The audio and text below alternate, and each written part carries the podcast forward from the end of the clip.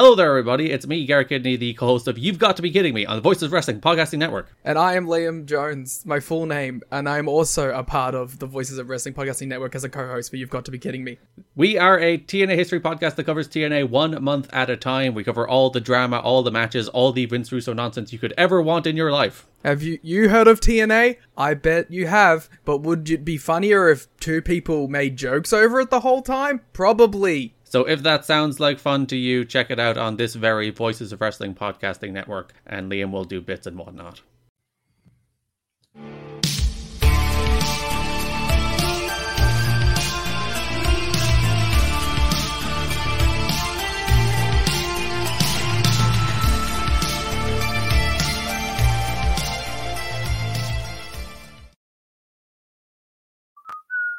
I love that song. uh, hey now, it's the Mike and JD show, and I am your host, Mike Gilbert, and I'm joined as always by the very intense JD by God Oliva. How you doing, JD? Apparently, I'm very intense and intimidating. I'm sitting here at lunch listening to one of my dearest friends in the whole world do an interview on the Patreon service this week. Mike had a fantastic interview with the boss man, and I'm sitting there, and all of a sudden my name comes up, and I'm like, well, I shouldn't be too surprised. I do host a show with Mike. And I'm like, I'm hearing, God, I'm intense and I'm freaking spooky. And I'm like, oh, I talked You're- to my inti- wife. You're intimidating. I'm Yeah. intimidating. And I told my wife, she's like, oh, you don't know? Yeah, that's the vibe you give off to everybody. and I was like, well, shit. Okay. All right. Yeah. Appar- Well- Apparently, I have problems. No, I think it's just because you're like a you're a high level athlete, right? Uh, and I- I especially you're you know uh, wrestling is very much a combat sport, so you're a combat athlete. I get the feeling like high level combat athletes, every room they walk into, they start sizing motherfuckers up. That's probably you. I've never done that. I never really? looked around. I mean, like, I've never like. I told uh, one of my dads from our team. I was like, I, I took Andy to go see Return of the Jedi. He's like, "You going to see Return of the Jedi?" I'm like, "Yeah, it's like my favorite movie." He's like, "Do you ever just walk in there and like you could beat everybody up?" I was like, "No, I've never thought about. I mean, I probably could, but I never thought about it. Like, Yeah. that's silly. I mean, I don't know. It's just it's funny to hear those things because I know there's a super like intense side. Like when I coach, like next Mhm. week I'm out. By the way, fans, they, uh, I'm going to be gone next week. We're gonna have a guest. Mike will get into that later, and I'm gonna go coach at the national tournament. And um, you know, the, my buddies that always make fun of like Greco JD because I'm like I'm constantly going to the referees. I'm like, come on, man! Like, what are we doing? Like, and I get I get really really fired up when we're out there. So it'll be uh I will definitely I will definitely have my intense face on for for that day. But uh this is it's funny. I was listening to you guys talk about amateur wrestling and you guys Mhm. were calling it a um an individual sport and I forget sometimes that it is an individual sport because my program is so team focused Yeah. and we're like our team is like everything like it's about winning a dual meet it's about you know i need 14 guys that can do the job so i mean it's and like i won some pretty cool stuff individually but nothing compares to the stuff that that our team has done together Mhm. and like we're going out there team illinois to win four national titles and it's literally like sitting there figuring out how we can get the team the team the team the team so i Mhm. mean like it's i think that's something that a lot of people get wrong about wrestling is that at, at its highest levels it really is about it really is a team sport it's just an individual's effort in how to get the team over the top. And I found that interesting. You guys were, were talking about that today. So I don't know, man. If you guys haven't had a chance to listen to Mike's interview, it's an absolutely fantastic interview. Mm-hmm. You did a you did a great job, man.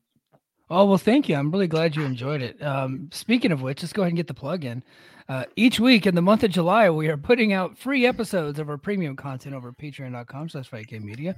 This this week, part one of our WCW 96 covering the Great American Bash in the early stages of the NDO, N- NWO, sorry, will be free. Head over to patreon.com slash uh, Fight Game Media for more details. Also on the Patreon, check out our Fight Game Extra or check out Fight Game Media Extra where Gigi interviewed me about my favorite subject, me. Uh, just me talking about myself for 90 minutes. Honestly, he had to cut me short. I could have talked about myself for hours, but so we got a good 90 minutes of me telling some old stories. So that was a that was pretty fun. Um, that's also up on the Patreon. And then coming up this weekend, JD and I are going to record this immediately after we're off the air.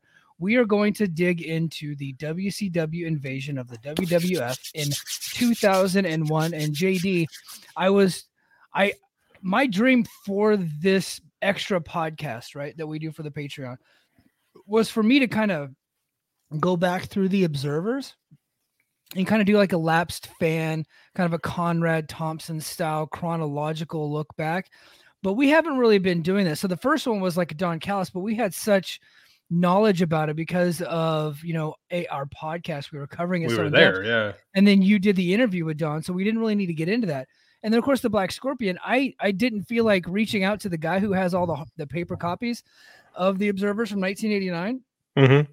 I just didn't have those, so I just we just didn't do that. So we kind of just we googled some stuff. We had a little bit of notes, and I had your story that you wrote. Um, so I didn't really get to go do in depth um, research on those two topics.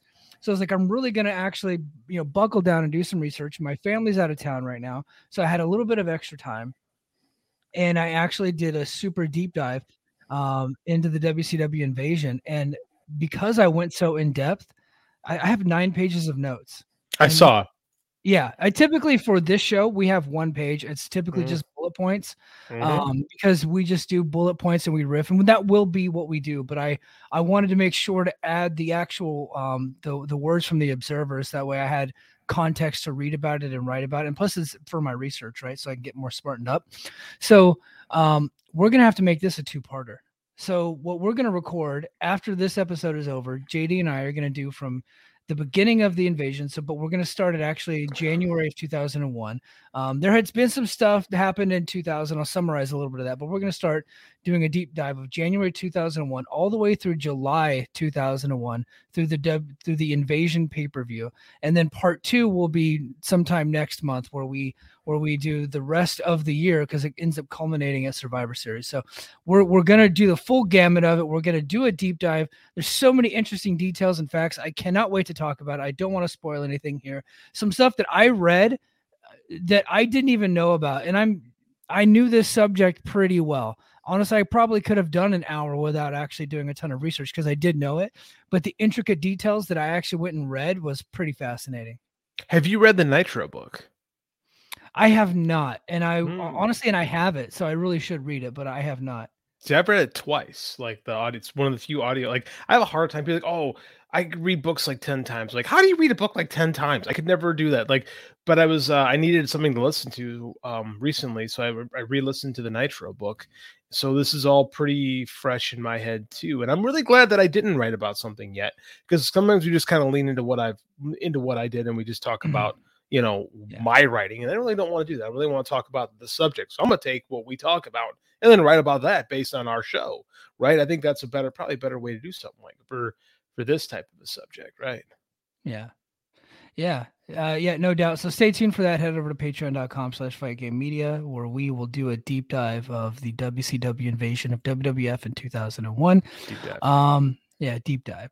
All right, so let's go ahead and get into the show, man. Um, so I wanted to start off. We, we we did start off with WWE last week. We're going to start off this week because there isn't really much to talk about, but I did find this interesting. D- Dude, WWE is just on freaking fire right now. It is it is incredible.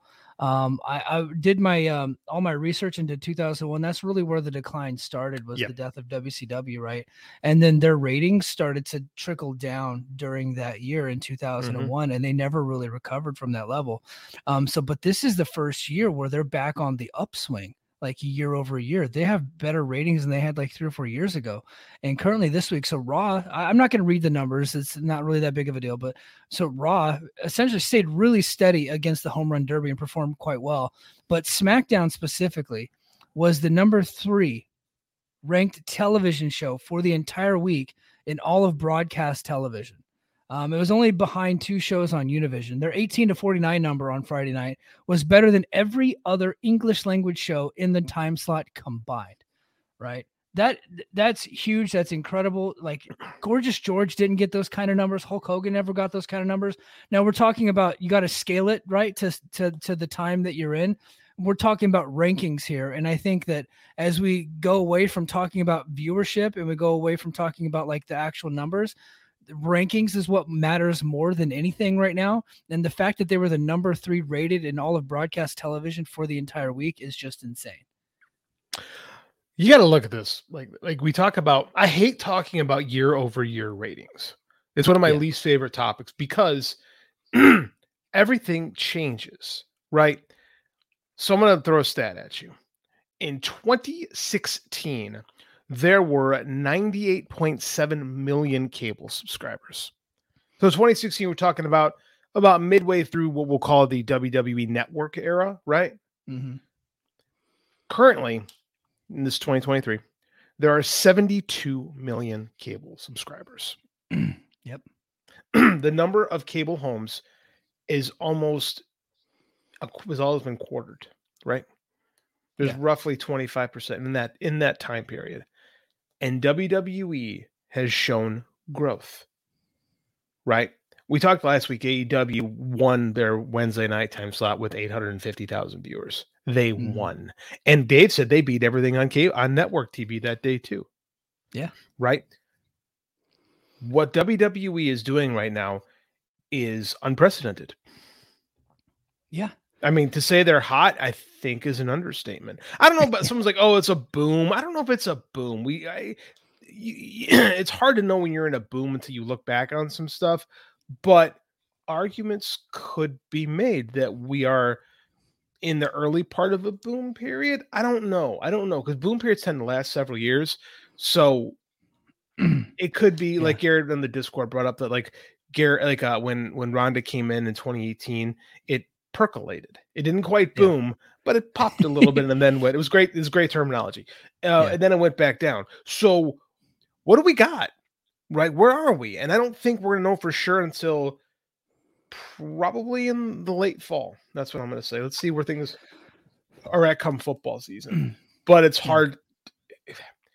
It's hard to argue what they're doing right now, man. With less with less viewers, they're getting more viewers, right? It's crazy. With they're they're getting more viewers even though they're in less homes, right? Mhm. And that and that and that's the incredible stat. And now you know now you yeah, can less say that homes, less viewers. yeah you can about? you can say that SmackDown that the the decline in numbers isn't really the same because they're on broadcast. But let me tell you, dude, I don't have broadcast TV and I'm in the middle of a major city. Like I don't have I don't have an HD antenna like on my roof hooked up. Me neither. So- you know you know what I mean. Mm-hmm. So like um it, you know part of it's because i'm in military housing and i'd have to get like a not a permit but i'd have to get something signed and and then i could do it but i just haven't done it because i watch everything through the internet right? And so um so i and i feel like you know i'm 40 i feel like a lot of people are exactly like me when it comes to that stuff. I think the took- folks that are i think the folks that still watch broadcast television outside of having cable right that have that antenna are probably about 15 to 20 years older than I am. I think that I'm, I'm the same boat, by the way. I haven't watched over what do they call it? Like over the air broadcast the air, television yeah. since 20 probably 2016 ish. I Mhm. streamed everything and I we got in on streaming. Like my wife figured out way back in 2014. I, it's funny. It was at Fargo. I went to. I'm this is where I'm when I refer to Fargo. I'm always talking about the uh the high school national championship tournament that takes place every summer. We call it Fargo because that's where it takes place. Yeah, you- you're not talking about going there and like killing people, which is what you see on Oh, TV. oh no, that's what we're gonna do. Make no mistake about that. yeah, buddy. yeah, no. Um, so I came back from Fargo in 2014, and my wife had cut cable without telling me, and I was like, "What have you done?" And she's like, "Trust me, trust me, it will be just fine." And I was like, "Okay." And she was right. They actually actually helped jumpstart me back into watching wrestling again as as much as I do now. So I mean, her fault. So it's funny because I'm like you. I don't watch. I don't watch anything over like if there's a football game on, I'll find ways to watch it Mm-hmm. but I mean, like that I'm interested in. But other than that, I can't. I, if I'm gonna watch SmackDown, which I have on a handful of occasions, I got to do it on the Fox app. yeah, same here. Right? Yeah, I, That's- that's that's how I watch it. Yeah, I think that uh, we are turning just based on the numbers, we are turning into the majority. People like us. There's Yeah. more people like us that I think that these people that that like people who do the ratings talk and stuff like that care to admit. Well, and so, but that's that's the incredible thing. So their numbers are up despite the fact that the the amount of people watching at It's insane. are down. So you one would have to assume that the amount of people streaming this stuff, you know, via the Fox app or via other type of mechanisms like you know shadier mechanisms that that happen. Um, I, I don't think SmackDown is on Hulu, right? Because I watch on the Fox app. I think No, it's on the um, Fo- no. So Raw and NXT No, is on Hulu. SmackDown. I- SmackDown is on Hulu, I think. is it on Hulu? I think okay, so. I, I can't. I can't remember because I typically watch on the Fox app, but I have Hulu as well. It just comes with my cell phone. But um, but that's where I tip. If I do watch Raw and I do watch NXT, that's where I watch that like a day later. So I think there's like so many more people that are doing that. So you have to like when you take a look at these numbers and you take a look at these rankings, now you got to like probably bump it up about 25 to 30%. And then you add in DVR, which I think would be another 15%. You're talking astronomical numbers that we can never even calculate mm-hmm. because who knows even how to get that information and who knows if the information would be accurate. But I think that if you did kind of a quick wag, a quick calculation, yeah, I mean, you're you're talking like you're talking the beginning of another boom period, right? Well- because I know they SmackDown had like what three million people watching at that one at the At the- Bloodline at the peak, segment yeah. at the peak of the Bloodline segment. I don't think it's out of the realm of possibility to say that that that number, like you know, of the people that actually watch that segment would be closer to like eight or nine million. I don't think that's that crazy. I think that uh, numbers of everything are under what we think they are based on what we get what get reported to Nielsen. Yeah. Just you know, uh, that's just the way it is. Um, what makes this even more incredible, right, is we talk about like the DVR numbers and so again, DVR numbers matter, right? All Mhm. these things absolutely matter. And I had a point that I was going to make, and I completely lost my train of thought. So I'll, I yield the W- floor to WBD you, just- sir. WBD just advertised the plus three numbers whenever they put They out the press release about AEW's ranking last week. That thank you that actually sorry like ratings can be deceptive thank you i remember now um ratings can be deceptive on how hot a promotion is because there's been lots of times in history where ratings have been really good on shows but promotions aren't necessarily hot for a long time the the you know wcw saturday night got better ratings than just about anything that wwe would do wwf at Mhm. the time would do right because the business was selling tickets right Yeah. so that's still in day voices. That's still a better indicate indicator for whether or not something is hot. Dude, they're selling tickets. Um, Like, like, an insane amount of tickets. Yeah. Yes, like everywhere they go, they're not selling out everywhere they go. But that's an oh, like no, they've never, even at their hottest, they never sold out every show. But they're getting major major bumps. Like their ticket sales year over year are up, which again, better indicator of what things. And Yeah. Merchandise. I don't merchandise is up. Everything is Yeah. up. I mean, like I Nick the hiring of Nick Khan is has been a godsend for this company. yeah. uh, Absolute he's godsend. uh, honestly like um they couldn't have hired a better guy for that position. He's really No. turned that company around because 100%. like honestly like people were leaving in droves like it was just crazy getting rid of vince finally they get rid of vince and things are turning around well things turned around before they got rid of vince but they really started to turn around when vince was gone for a while now he's back and they're just still riding that momentum of that hot storyline He started um, to turn around and- before Vince left. Like the Yeah, turnaround, yeah, yeah, the yeah. turnaround kind of.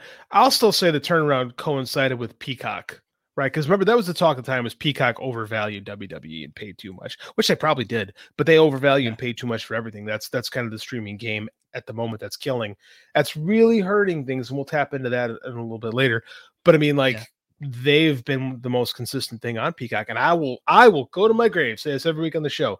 Their accessibility on Peacock has not devalued. It's the worst phrase I heard this week. Devalued WWE pay per views. It's made them more accessible. It's made them more popular, and it's Yeah. made them easier to watch. When and again, they're getting paid for it. They're creating content, and they don't want to worry. And in unlike in the past when they just had to create content and were kind of lazy, they're actually creating stuff now that that's resonating with viewers, like main event stuff. Because I'm, you know, their undercard still blows, but the main event stuff is absolutely clicking with people. Mm. Absolutely. And just one more thing about the the decline in um in cable. I wanted to bring this up. I didn't put it on the notes, um, but we'll just go ahead and talk about it now before we get into some AEW talk. Disney. Um, Bob Iger just got his contract extended out a couple of years, and he said something very interesting where he said that Disney is interested in selling off some of their linear TV assets Mhm. now he, you know, and then the article, I think it was a CNBC article. So he never really named any network, but I, I, I found it very interesting. And the first network that I thought of was FX, which would be his outside of ESPN. Um, well, look, because he's got ESPN, he's got the Disney Channel, he's got Freeform, he's got all of those, and then he has FX, which doesn't really fit the profile of what Disney is doing Never has. it ma- it would make sense for them to sell off you know FX but then there's these other smaller channels that they have like they, these channels are no longer valuable to a company like Disney to because of the decline in cable you know that's you know and they're in like FX is one of the most accessible cable channels out there but Mhm. Disney doesn't even seem the value in keeping it Well, and then we talked about too. Disney the, about a month ago, the rumor was Disney was interested in WWE. I Yeah. don't know if that's. I I was really bullish on that at the time, and I still maintain that mainly because Iger's going to be Iger's a, a bean counter. He's like, eh, we're not going to spend a ton of money. Like he also said, they're not going to spend as much on Star Wars and Marvel. He talked about they how they've diluted the product line there, yeah and that's one hundred percent accurate. Yep. And they oh they absolutely did. I'm I host a superhero po- superhero culture podcast and I talk about how sick of Marvel I am all the time on there. Like Mhm. there's just there's just not enough good stuff going on there. That said, FX came over with the 20th Century Fox deal, and it's never quite fit into. I was surprised that that they sold it because Fox kept Fox News and all that stuff yeah and the Fox network. But they sold off FX. And I was like, why? I wonder why they didn't keep it. I wonder why that is. And it doesn't seem like Disney's ever quite really kind of know like it's never eh, fit. They really never know- quite known what to do with it. You know? Yeah, so Sons of Anarchy doesn't fit on a Disney platform, right? Or the Mayans is what they have now, or American Horror Story. Like, Yeah. you know, and Disney owns the majority of Hulu. And I think they said by the end of the year, they're probably going to own 100% of Hulu. I think Com they own 66% and Comcast, Comcast has a stake. Mhm. So I, I think they're actually in negotiations to buy 100% of Hulu. So it, it works on something like a Hulu, Mhm. but it just doesn't really fit. And especially now that Disney Plus and Hulu are likely to merge, right? I think that's been the big talk. Once they own 100% of it, Mhm. the there's going to be, you know, kind of like what Showtime and, and Paramount just did. I just don't see where the FX stuff fits in. No, and it's like it's a linear cable network too. Like even ESPN, once ESPN decides to jump in and go a la carte totally with cable, Which is happening. over. It's happening. It's not official, but I mean, like it, it's it's probably going to happen. So, what happens at that point? You don't need linear networks, right? That's the No. that's the past. Like, and again, you read read anyone that knows what they're talking about as far as where television is going, and they'll tell you it's over. Like it's over. It's grandfather TV. Yeah.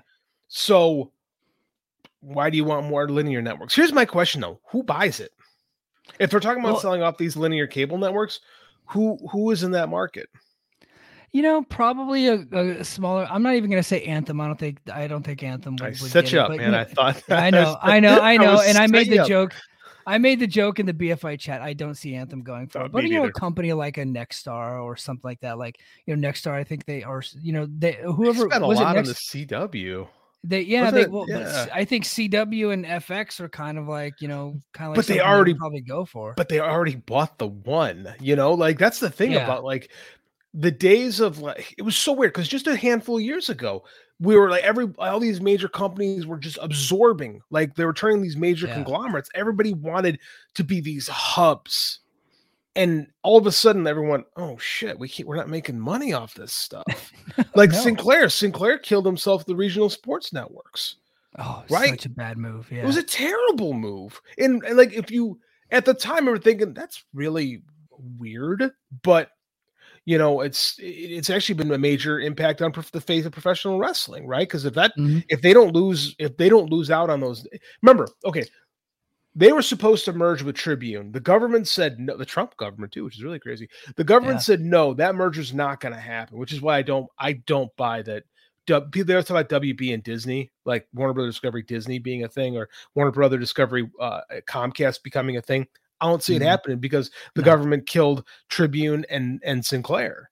Right? I don't foresee them allowing that. I really don't. I'd be surprised. That said, that so right there, Sinclair. After that got turned down, Sinclair starts buying all these regional sports networks. They're losing money. Then the pandemic completely kills everything. Then they got to get rid of Ring of Honor. Right? Like that right there is a major change to professional wrestling. Where does it go from here? Like this is like uh, we're really in unprecedented times as far as the stuff goes. Because who knows? Yeah. Like everyone keeps saying AEW is going to get this big deal. They're going to get this massive deal. I- I hope they do, but Well, well, I'm glad you I'm glad you brought that up because that's going to be our next topic. But just for one one, one second, um, do you remember what happened to the NBC Sports Network? It was it was a big cable channel. it was a big cable channel. I'm trying to Yeah. I'm trying to remember the fate of it and what they did with it. Did they turn it They- into something else? They shit canned it.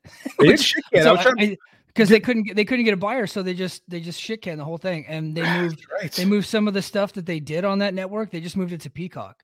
So there's an NBC Sports channel on Peacock, right? And it's a very low budget. It's a lot of podcasts and highlight shows.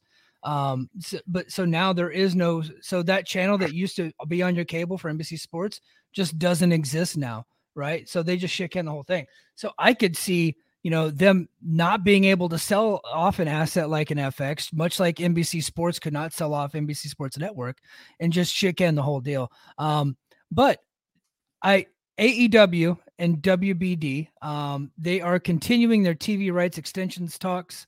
Um, as first reported by Fightful Select, AEW has been negotiating with WBD for several months. The belief is that the two sides reach a deal.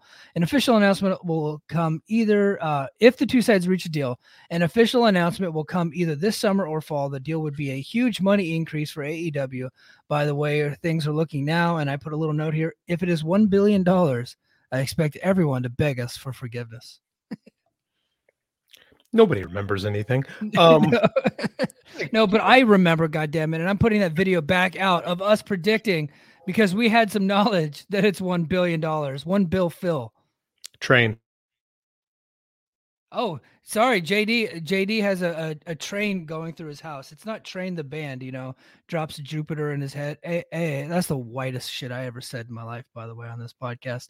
Um, but but I'm just gonna keep rambling until JD gets through with that train that's in his house. Yeah. So sorry. Go ahead. J- Is the train? Oh, train's back. Oh, we got a train alert. So, oh, there it is. Yeah, there it is. So, uh, you know, we we had we thought we had some inside knowledge of the one billion dollar deal, right? We we talked to a guy. Other people had the same thing. It was out there. A lot of people different. A lot of different people reported it, and then it just never happened. It just never happened, and I don't know what the hell happened. Well, obviously they didn't get the deal done um, in time for those upfronts. I think there was maybe some people thought it would, and then it just never happened. So now we're looking at possibly the end of the summer or by the fall of of that deal going through. Now, will it be a, a one billion dollars?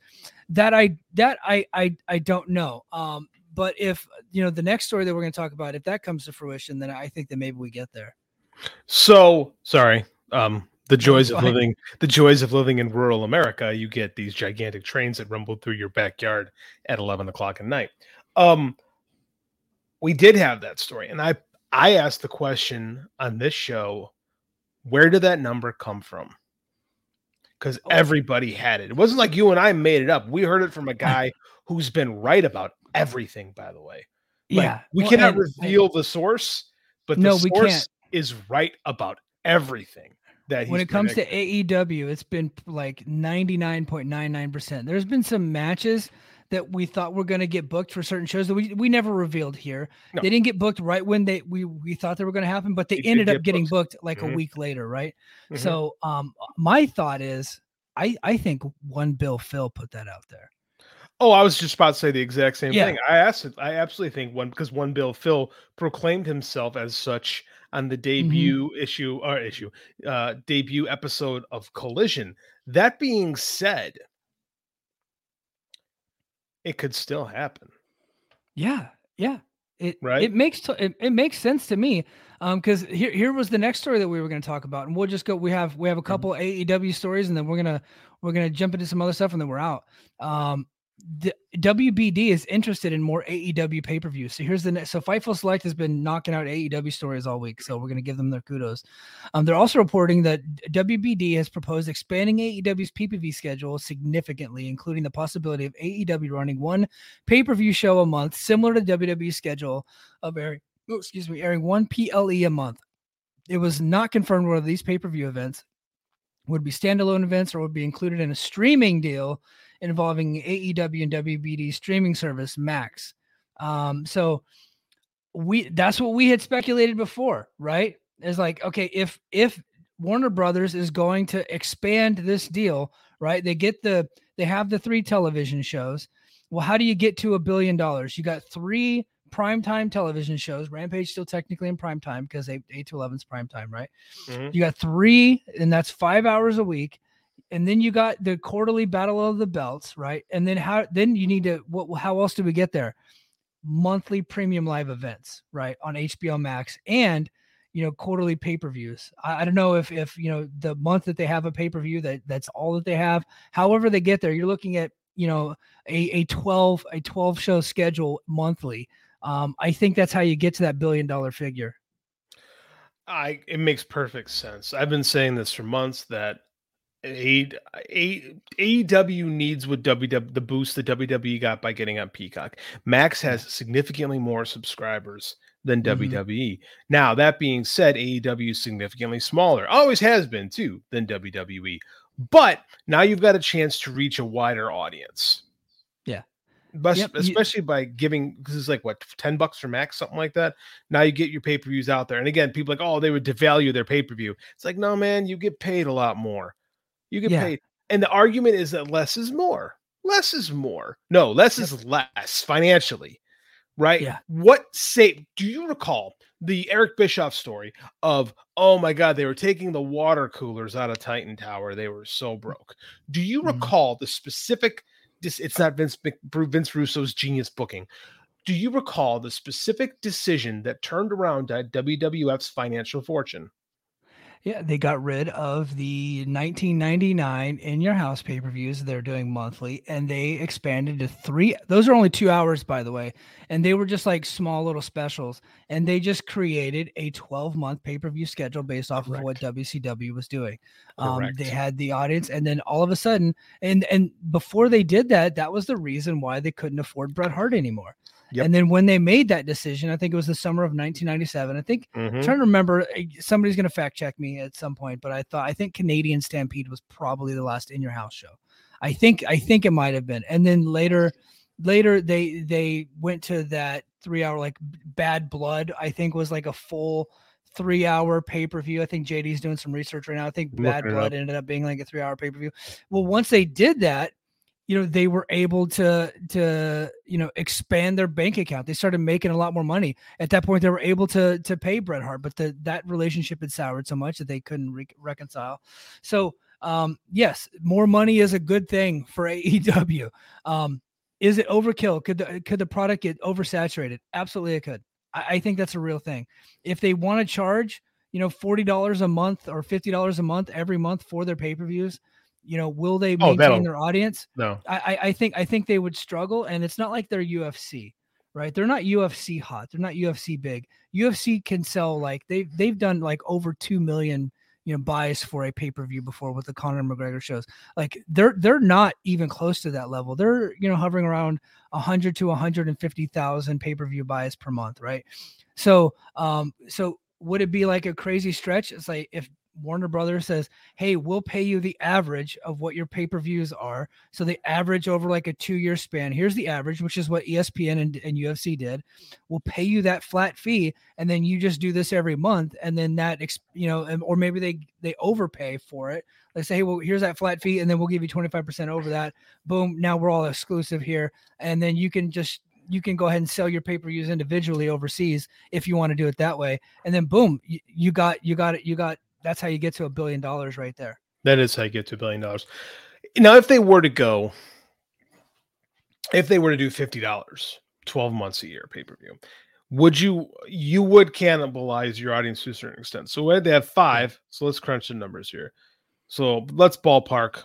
Let's ballpark. Well, let's say 150. Let's just say because it's a nice round number. Yeah. Yeah. So you got 150. Math is not my thing. 150,000 buys, right? 150,000. There you go. Times five. Right. So that gives you uh, seven million five or seven million five hundred thousand. By uh, no seventy. See, not having the commas on the calculator app messes me up, man. It's like seventy five thousand, right? So if you were to cut, and if you lose, basically, if you were to like half your audience, you would still make money. Yeah. You'd make a lot more money actually if half the people stopped. Right? If you lose half of your pay, if you if you drop it down to like all you got is 750, like uh was 150, so 75,000 buys per month at 50 bucks, you would make a lot more money. Yeah. Now, does that hurt goodwill to your product? Yeah. It Mhm. would it be a lot easier if they just went to max? Yeah. Yeah. Yeah. And I think they would be a lot more popular. Yeah. I think that would I think that would increase their earning potential, especially if they're getting the same amount of money that they were getting for their pay-per-views anyway. Um, just average it over 12 months. I and then you know you're expanding your audience right there. so. um, I, I I I I think that's a win-win for everybody. I have a different take on this too. Is like I actually think that this helps your television show because we have because again when AEW first started, it was like seems oh they're not going to be building to a pay per view every month, right? The show can just be what it is. Mhm. Since the launch of Dynamite, every week I have to listen to pundits bitch that they're not building to the pay per view, well, yeah, and then they wait till two weeks out to to build the pay-per-view, and every and then the pay per view is always rule. and then it's fine. But it's like Yeah. every fucking pay per view cycle, people are like they're not building the pay per view, and then they do it the last two weeks and they sell, and it's fine. I I don't think I think to 25 years of WWE television has been so ingrained in even people who claim to hate the product, guilty, that this is the way wrestling television should be is you have to be constantly working toward these major shows. And if you're not, the show is spinning its wheels. I disagree with that in a sense, but if that now I now I'm relenting this point because I've always thought it was fine the way it is. However, if you are booking toward a 12 pay-per-view cycle, right? And now the booking has to like reflect the television booking has to reflect that. I think that that might actually be more appealing to modern wrestling fans who seem to not be able to handle that if the show is not being worked toward a pay-per-view. No, no, I I I, I think you're right. That makes think there's some sense. truth That makes sense. Okay. No, no, that makes total sense. I think what we would lose as viewers of Dynamite, we would lose these big shows that we get for these Dynamite specials where we get like We the would. Arthur Ashe Stadium and then, you know, we would get Blood and Guts and we we get these other like specialized TV shows because those would have to then now, I'm not saying that's a guarantee. That would just be my assumption that they would want to move those to pay-per-view or to max if it's on streaming. I, I think that's what that's what we would be looking at. And I think that's fine. I but here's where I'm coming from as a viewer, Mike the Yeah, yeah. viewer. WWE oversaturated the hell out of me with all of their content. They got three primetime shows, right? And then they do their monthly. They have not only their their main roster monthly shows, they got quarterly NXT shows. Now, I don't even watch the quarterly NXT shows. I might watch a match if my cousin Joe texts me and says watch this match. Um, so to now where I'm only really paying attention to the monthly PLEs. If AEW goes to a monthly cycle, that's going to be my viewership habits going forward with AEW. It's just too much for me, the viewer, because I got so many other interests. Guys, I like going to the movies. I went to Indiana Jones this past Saturday. And I loved that movie. It was flawed, still loved it. I had a really good time watching that movie. I, I like liked it. sport. I like sports. Right? I like to go to concerts. My family and I like to go to the beach. We like to do hiking. We like, to, you know, we have a whole life outside of pro wrestling. I I think for me, I I'm gonna get to a point where I'll just get sick of AEW and I'll only watch the big shows, and that's probably. And you know what? I'm f- actually fine with that. That's okay with me. That's no, it's no problem. Count count me in. Now I'll only probably watch 12 AEW shows a year, and that's really going to reduce the amount of time I'm watching wrestling, which I think is a good thing for me. So you know me, man. Like you looking behind me, I've got my my bookshelf filled with with comics. Yeah. Right. Um, some are mine, some are, you know, most of them are, are stuff that I've just read that I love over the years. I'm sitting here playing with my Spider-Man lanyard that I'm gonna wear for my ID, right? At school Mhm. next year. I I nothing made me happier in the summer of 2008 when we had the Dark Knight and Iron Man became the center of pop culture, right? Yeah. I felt like the nerds had finally taken over. Mm-hmm. That and it, I felt triumphant, and it became like Marvel became the cool thing. Everybody was talking about Marvel. I go to practice, and the kids all are talking about Marvel. They're asking me questions. Like I'm like, man, this is great. Here we are, 2023, and I have grown to hate Marvel. Yeah. I've I'm not watching. See, I haven't watched any of their shows since probably Loki, and I like Loki. I went to the Ant Man movie. I'm like, this is terrible. This is I hate this. That's Right, the I went- third one, right? The third one, yeah, is not good. I went. I, I'm. I've been so cold. Not only they all haven't been bad, but I've been cold on the vast majority of Marvel movies since Endgame. Bob Iger just today said we have put out too much Marvel product. Mm. We have oversaturated the market. Yep. But that is not AEW's problem. If you are paid for a service, you provide the service, right? Mhm. I have a theory. They cannot, they are not releasing the numbers. I think that there are more people watching the PLEs than are watching SmackDown and Raw. I. I I don't disagree there. Oh well, I think I think the SmackDown number would be tough to beat. I think I think that the the the PLEs are doing far better than Raw and NXT. Absolutely. well, NXT, yeah, Um, for sure. I, I I'd be surprised if they beat SmackDown though. Um, uh, maybe it depends on the PLE. I bet, I, I bet by and large they are, but I can't prove that because Peacock Yeah. doesn't release those numbers. Just a vibe. That being said, I think there's a lot of people that consume their WWE content once a month, Mhm. right? And that's why the WWE re- like relies so much on, um, um, give me the thing and I can't, uh, uh, but the, the the video packages, Yeah. right? Yeah. because they have to Yep. bring up their audience. So if that becomes the way that's done, so be it. Yeah, all the people that watch every episode of Raw and NXT and SmackDown get so mad at those video packages. I love them because I'm like I'm getting caught up now. That's right? what they're it- for. It's it's really great for me as a viewer. Like like all like I when I went to WrestleMania earlier this year, going to WrestleMania is like going to the circus, right? It's like just this big thing, and it's like if it's if you're close by, you go, right? I Mhm. went and I just remember the Hell in a Cell match between Edge and Finn Balor. Had no idea why they were mad at each other. No idea. I, I knew I knew they'd been feuding for a while, but they they did a really great video package. Nobody does them better than WWE. And I got all caught up. I was like, great, this is fantastic. Now I know why they're fighting. Right. It's like watching a movie at that point. And each each match at WrestleMania was like its own episode of television, right? They all like the match itself might have gotten 15, 20 minutes, but the entire presentation was like over a half an hour, like 30 to 40 minutes. That's like an episode of Banshee, right? Like that.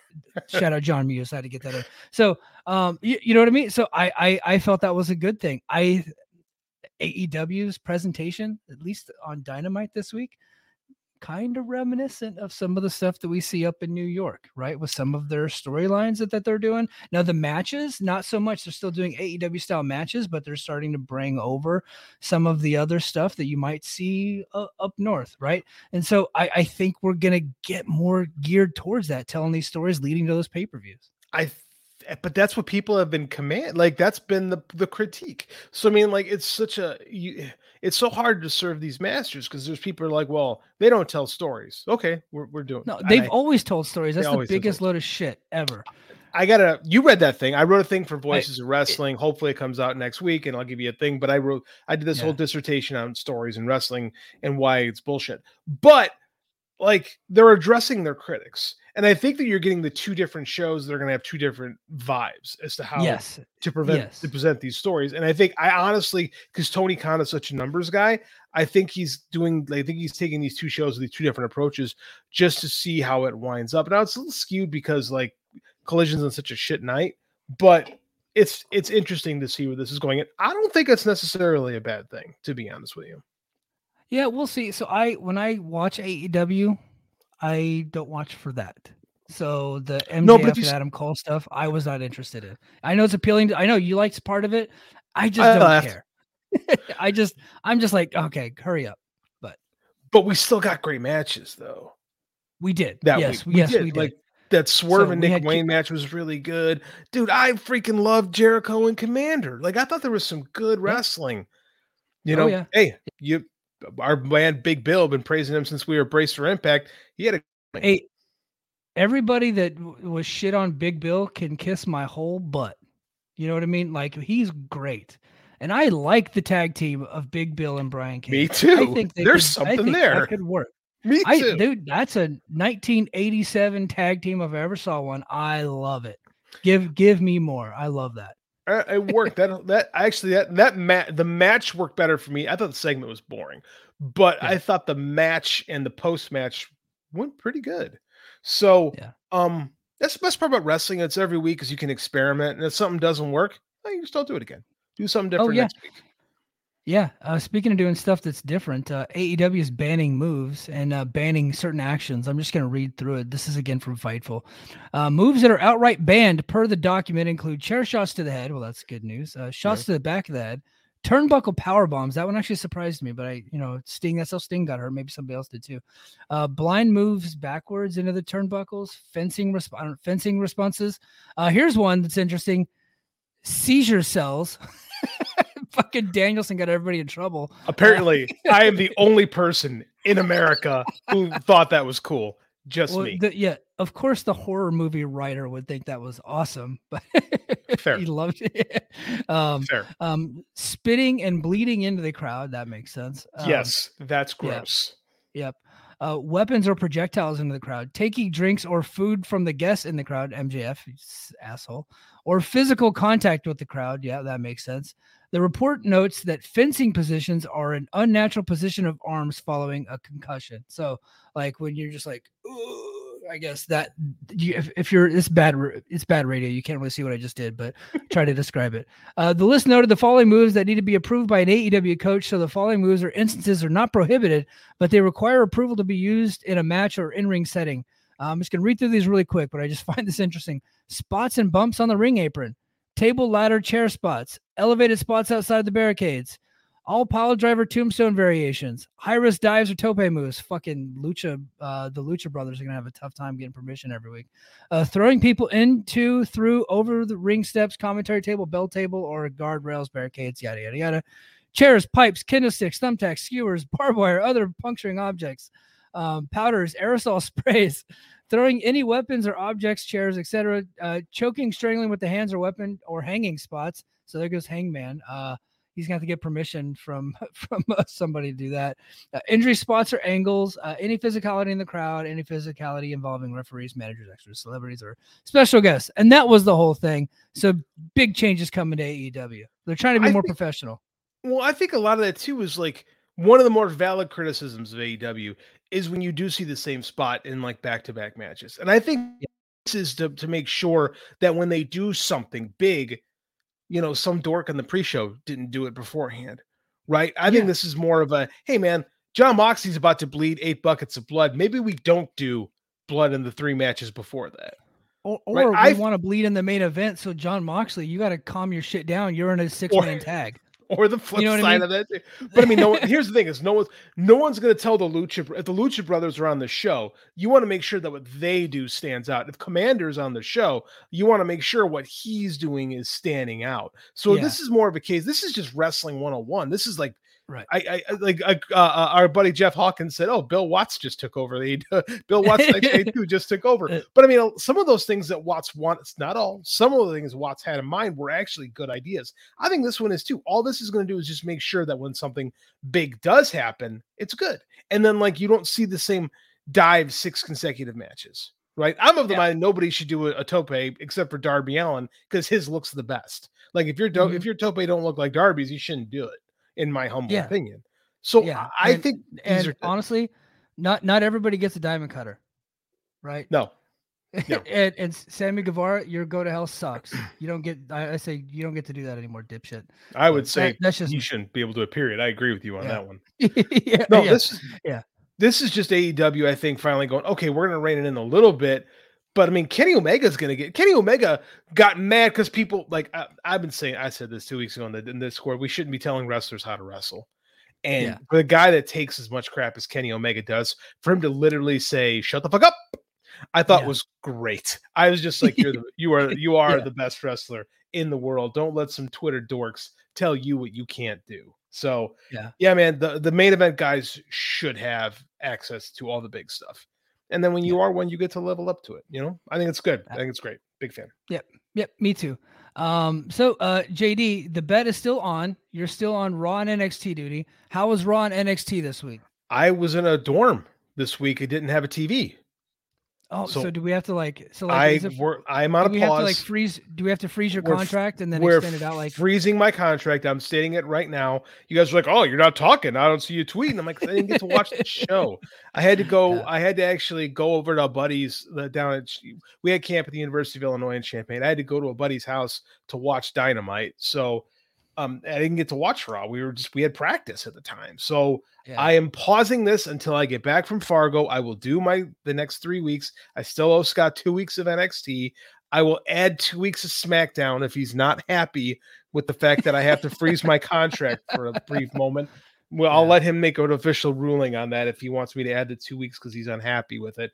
But I just real life got in the way. yeah.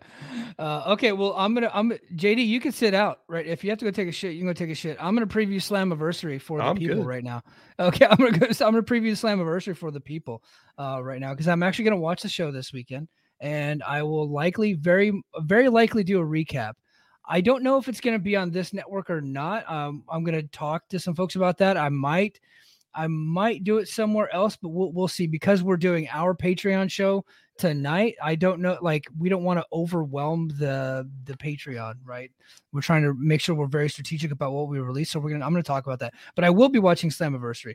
So we got the main event. It's Alex Shelley versus Nick Aldis um, for the world heavyweight title. I th- my Mike's opinion is Alex Shelley should retain. What I think is going to happen, I the only reason you bring Nick Aldis into your promotion, the, there's only one thing he's good at, and it's being a world champion.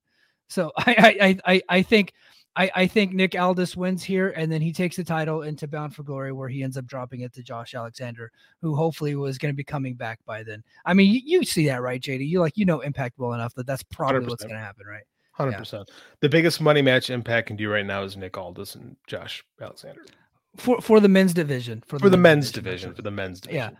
Um, uh, co-main event is uh, Deonna Purrazzo defending the women's title against uh, Trinity. I think that's an easy victory for Trinity there. Um, I also I'm, I, I do believe that Mickie James will somehow find her way involved into that match. and then Doesn't there's show it. also been yeah, and then there's also rumors that maybe Mercedes Moné might show up and to make a match for Multiverse United coming up in a couple of weeks in uh 2300 Arena in Philadelphia. Or it's coming up next month, so they they do have that joint New Japan show. That would be a perfect way to advertise that pay per view is to have Mercedes Moné show up here if, if she can. I don't know if they got the deal done, um, but that that's more of a um, a prediction. Um, next, we have Scott D'Amore and a mystery partner. So his partner was supposed to be PCO, but last week Steve Maclin and Bully Ray set him on fire. Like he was in the back, he was in the back, and he's laying down, and they um they actually poured battery acid into his mouth, and then they rolled him over, and then they doused him with lighter fluid, and they just lit his ass on fire, and then they ended the segment with him just screaming. And I they might have killed him. I don't know if he's dead, but they said that uh he is not going to be able to make the match because he was you know set on fire. Who set on fire and drank battery acid? Yes. And Not drink, doing yeah, it. which I'm not doing it, Yeah. Mike. I'm not doing it. I'm not watching the What? show, so I'm not getting offended. No, no, no. I mean, like honestly, I think that's a very good reason not to have a match because hey, you just got set on fire and you drank battery. It makes perfect sense to me that he would be out for the match. I mean, he should kill them in response to this. Right? A wrestling a wrestling match seems like the least of their problems. Like he should Yeah. He should go John Wick and shoot these people at this point. I know it's PCO, but Bully Ray needs to be killed for these crimes against humanity. Yeah. So he's got a mystery partner. Bully Ray um, also has a new partner. Steve Maclin actually got hurt in the, the Australia tour. He wrestled Alex Shelley. It looked like a groin tear to me, but I don't know. So Mac Mac it, it, look, it on the video it looked like a groin tear. They have not made the announcement. I just watched it and I was like, as Hmm. as a guy that's pulled his groin before, I saw where he was holding. And I was like, it looks like a groin either pull or tear to me. So he's out. He is being replaced by Deaner. Now that then brings into question who Scott D'Amore's mystery partner is going to be. Um, there is a rumor out there, right? This is just a rumor. I didn't hear this from a verified source that's got great connections. So this is just a rumor that's kind of being floated out there. I'm not saying this is what's going to happen. However, the way they ended the show tonight makes me think this might actually happen. There is a rumor that Eric Young, who was murdered last year by Cody Deaner, right in prison, Cody Deaner stabbed him to death, right? Um, but we never saw the body. So, and you know, JD, if the first thing of horror movies, if you don't see the body dead, they're not actually dead. They get to come back. We never saw the fucking body, right? Well, he was supposed to go to WWE, but guess who never showed up in WWE? Eric Young. there's a rumor out there that he has been free of whatever deal he had in WWE since June, and that he would be the the mystery partner for Scott D'Amore at Slammiversary. Well, they ended the show tonight, and I only saw this segment. I haven't watched the Impact tonight, and I'm probably trying to get to watch it before the the show this week. Um, they ended the show with Scott D'Amore calling somebody saying, "Hey, PCO can't come back to life this time. Do you think you can come back to oh. life?" Oh, Do you think you can come back to life? And then as he's walking away, they zoom in on a Team Canada jacket. Deaner killed Eric Young.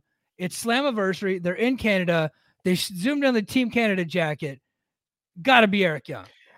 I would be shocked if it's not Eric Young at this point. I mean, I I want to see how they're going to explain how Eric Young came back to life, but quite frankly, it's impact. It doesn't matter. It's- like No, no. Uh, it's- Taya Valkyrie went to prison for a while and then just showed back up. Yeah, like you never addressed it. they never addressed Yeah, they it. never they never addressed it. So, but look, you never saw the body. so, like, hey, it was just a flesh wound. It was, but a mere flesh wound. But if- Uh, just to get back and bite your kneecaps off. Um, yeah, sure. I mean, honest to God, man, Eric Young belongs in this company anyway. So Yeah, let's just do it.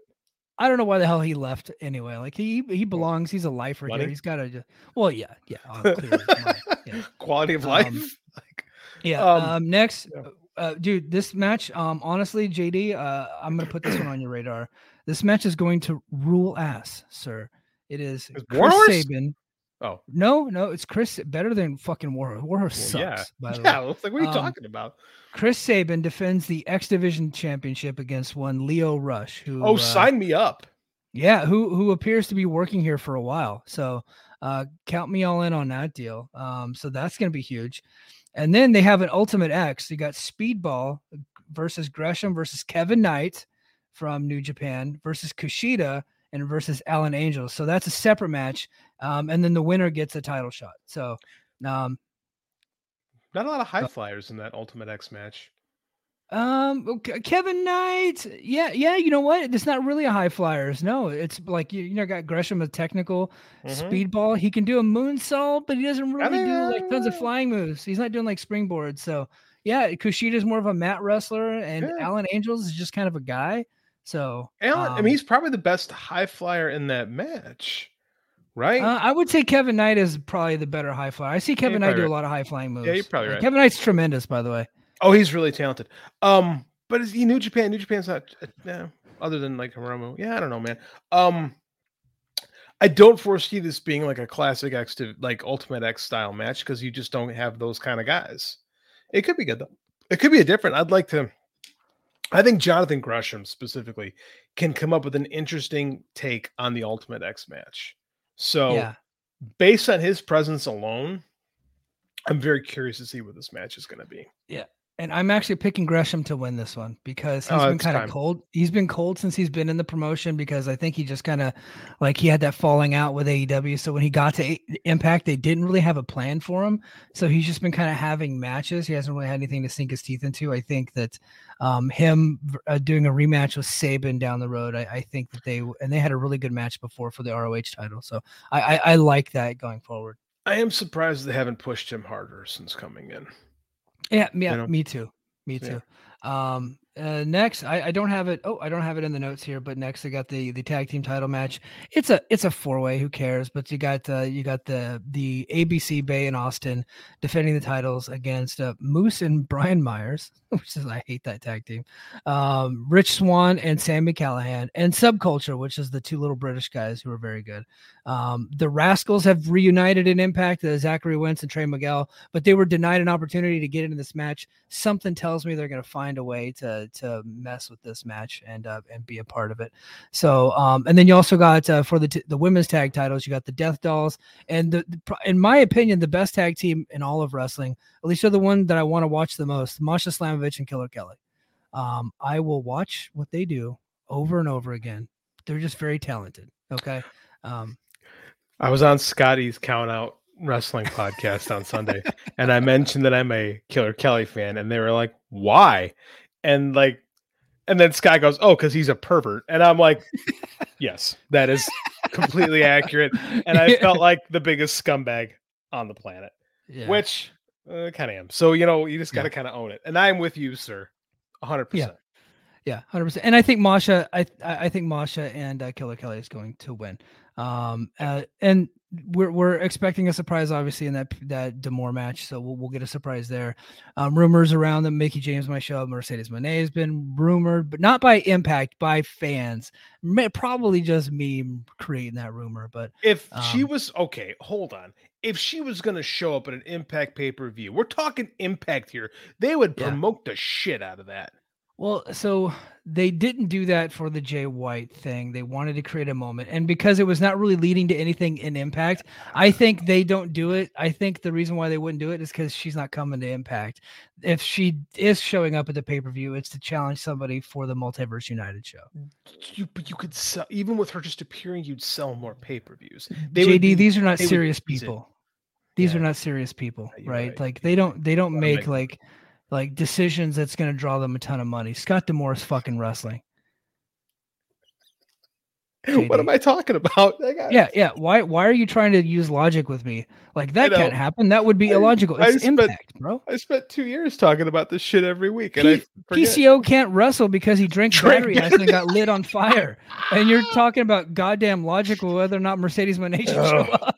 but we built we built two whole Slammiversary pay per view on who might show up at the WWE scrap heap. Remember they had a big Bulgarian flag in 2020. Rusev never came to this company. Like, Yeah. that's Yeah. just yeah. Well, I, mean, I, I think I think the big the big tease is the the Eric Young thing. But look, you under promise and hopefully over deliver. Yeah. So certainly under promised. Yeah. Yeah. So, but hey, uh, guys, head over to patreon.com slash fight game media. JD and I are going to keep the conversation going because we're getting ready to record our uh, Mike and JD show extra podcast doing the WCW invasion of WWF in 2001. So be on the lookout for that. It should be out this weekend. And until next week, mahalo. All right. I have to go pee so bad. I'll be right back. Should we restart the recording? Is that like do we do a new stream? Like how how should we be doing this? I I could I could I could end the recording and then and then do and then just create a new stream. Yeah, Let's do if you have that, to go to 'cause- the bathroom. Yeah. no, I'm good, but I think it might be easier for Garrett to, to get this thing up if we just get this one separated, right? Okay. So we'll, we'll tell him, hey, at the end, just just cut it off at the Mahalo line. Okay. Cool. Yeah, All right. cool. I'll end it. Hi, I'm Case Lowe, co host of the Open the Voice Gate podcast.